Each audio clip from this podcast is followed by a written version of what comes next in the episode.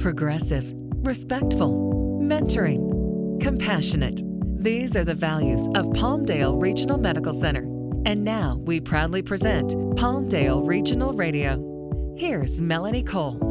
If you experience urinary leakage, pelvic pain, or dysfunction, you are not alone. Welcome to Palmdale Regional Radio. I'm Melanie Cole, and today we're discussing urge incontinence. Joining me is Ann Ellis. She's a physical therapist at Palmdale Regional Medical Center. Ann, it's a pleasure to have you join us again today. Tell us a little bit about incontinence. Is this a normal part of aging? Is it something we just have to accept? Hello, Melanie. Thank you for welcoming me. And you know what? It is not normal. It's common, but it's not normal. So I always encourage people when I meet them on the street and we happen to, to, to to chit chat about this type of thing, I will encourage them to seek the help of a medical professional and request a referral to a pelvic floor physical therapist. So then tell us a little bit about how people describe this condition to you. I mean, it, it, sometimes people don't tell their providers about it because it could be embarrassing and they don't want to discuss it and they think there's nothing that can be done. So tell us a little bit about really what it means for people and how it affects their quality of life. So it is definitely something that they will hold on to for for quite some time. They will live with it for quite some time and they can be embarrassed about it. They don't always talk to their doctors about it. Um, so usually when they walk into my clinic or the clinic where I work, they have a referral and they have a diagnosis. So I know what the issue is when they walk in. So I bring it up so they don't have to. And they can be embarrassed about it, men more so than women, typically, from my experience. And um, they will have, um, you know, they'll I actually bring it up to them. So, like, I'll say, hey, this is what's going on. And I kind of have a way of normalizing that kind of information.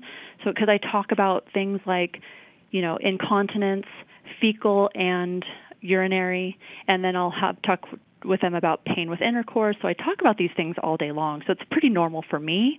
And I've had patients say that they were pretty comfortable talking about the situation. Um, you know when they come into the clinic. So I guess that's a gift of mine. I'm I'm glad that I have it because of what I do. So tell us why this happens and the the different types. And we're talking about urge today, but there are many types, yes? There are. Yeah, you're absolutely right. So there are three main types of urinary incontinence urge, so I'll explain that one. That's when you have a really strong urge to urinate, and you usually will leak. Um, it's either a small leak or a full loss of bladder. But they'll leak during other times too, and it's kind of interesting because they'll leak when like it's cold outside, or with the sound of running water, or when they get home and they're trying to get into the house. They usually will have that really strong urge. Um, when they get in get home and they put their key in the door. That's called key in door syndrome. So that's urge incontinence. Stress incontinence is when they leak with some sort of force on the body, like a cough, laugh, sneeze, with a change in position, those types of things. Mixed incontinence is the co- combination of both urge and stress incontinence. And then there are other terms out there like functional incontinence. That's where you can't get to the bathroom because maybe you are, you know, you have some sort of um, medical condition like you're in a wheelchair, so you can't quite get there in time to use the restroom. There's a continuous incontinence that's just basically a flow. It's like you can't control any of your urine. Um, overflow incontinence, which is when the bladder doesn't empty completely so you will leak. Um, there's an insensible incontinence, which is when you're not aware of the leakage.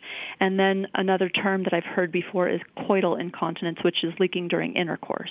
Well, thank you for that very comprehensive answer. So, tell us a little bit, if we know, what underlying causes our risk factors and when really it's time to seek help. These are risk factors for pelvic floor dysfunction, and that can be urge incontinence as well. So, like if they've had pelvic surgeries before, if they have a higher um, body mass index, um, usually means higher weight, chronic constipation, chronic coughing, hypertension, diabetes, connective tissue disorders, neurological disorders like multiple sclerosis, Parkinson's disease, stroke, brain tumor, spinal cord injury. If they have uh, COPD, which is something that affects your lungs, um, if they smoke. Um, for women, it's for those who have had multiple pregnancies that have reached a viable gestational age. Um, with menopause and um, any kind of obstetric trauma, if they've given birth and they've had like a forceps birth or a vacuum birth. And with men specifically, it's with uh, prostate cancer or a prostatectomy. And when to seek help, I always say seek help immediately.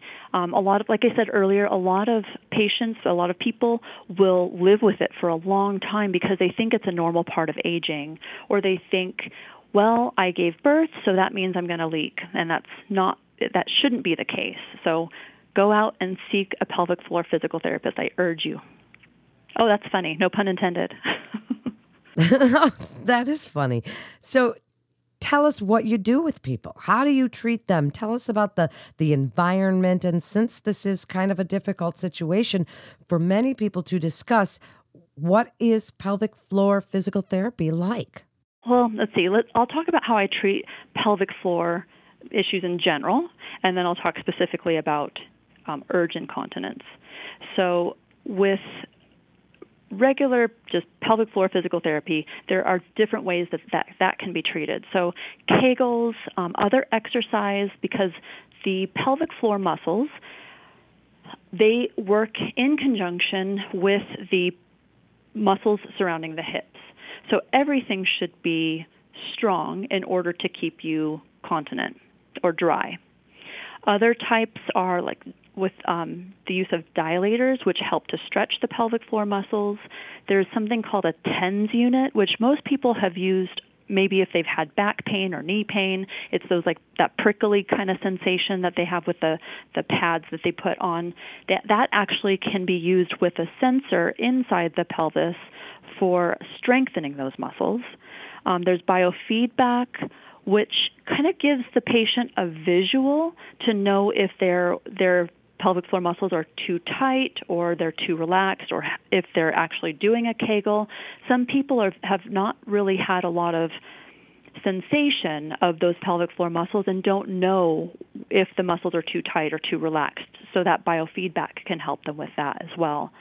And as far as um, treating urge incontinence specifically, there's something called urge suppression techniques, which is it's a challenge. It definitely takes some some time and some energy and some patience with yourself because it takes about 6 to 12 weeks to it's basically retraining the bladder. And so it helps your mind, your bladder to calm yourself down when you have that really strong urge. And then you can slowly and calmly walk to the bathroom and with control. Another thing we do is a bladder retraining program and that's where you learn how to hold your urine longer. Because a lot of the times with urge incontinence some of these people have either they have waited too long to use the restroom over and over and over for years or they go to the bathroom too often. So the the connection between the bladder and the brain they're just talking to each other too much. So this is a way to retrain the bladder the other is with pelvic floor muscle strengthening. Now, all of the three things that I explained here are what I can do as a physical therapist. There are other options out there if you see your urologist.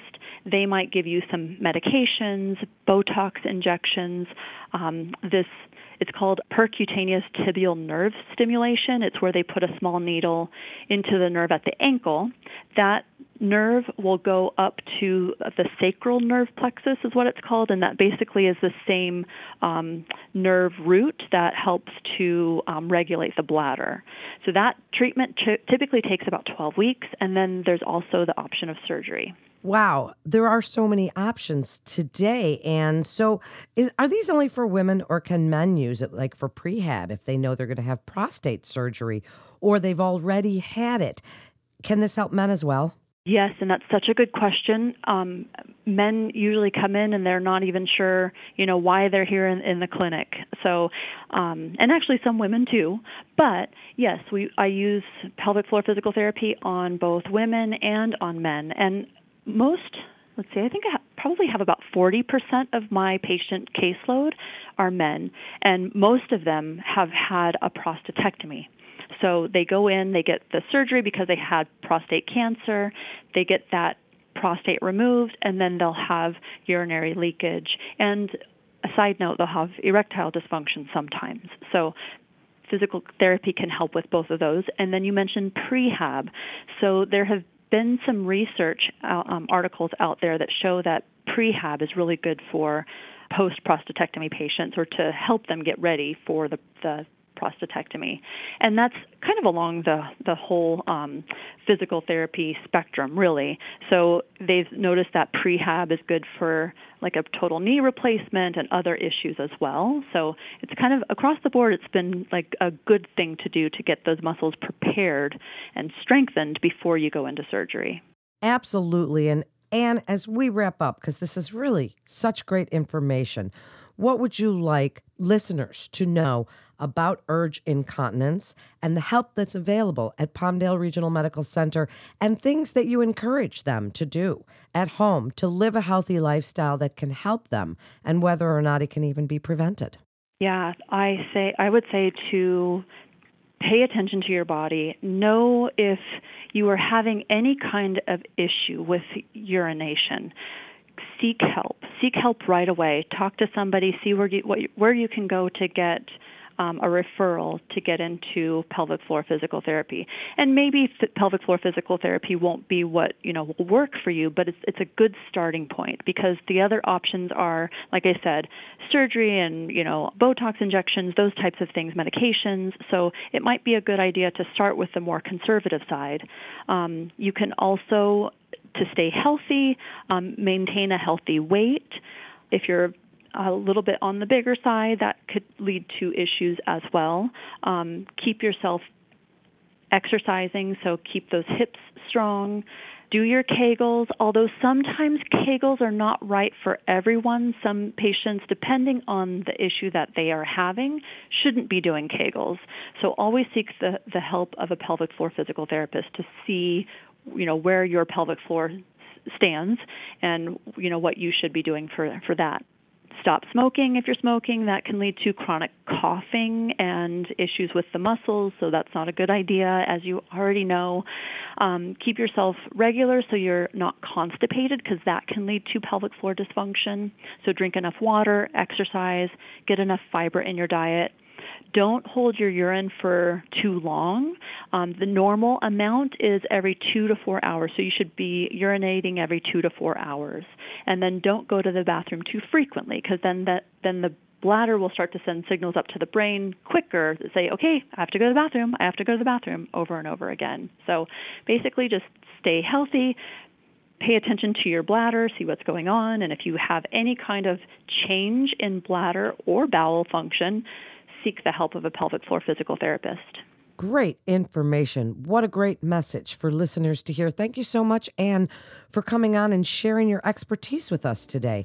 That concludes another episode of Palmdale Regional Radio with Palmdale Regional Medical Center. Please visit our website at palmdaleregional.com for more information and to get connected with one of our providers. Please also remember to subscribe, rate, and review this podcast and all the other Palmdale Regional Medical Center podcasts. Physicians are independent practitioners who are not employees or agents of Palmdale Regional Medical Center. The hospital shall not be liable for actions or treatments provided by physicians. I'm Melanie Cole.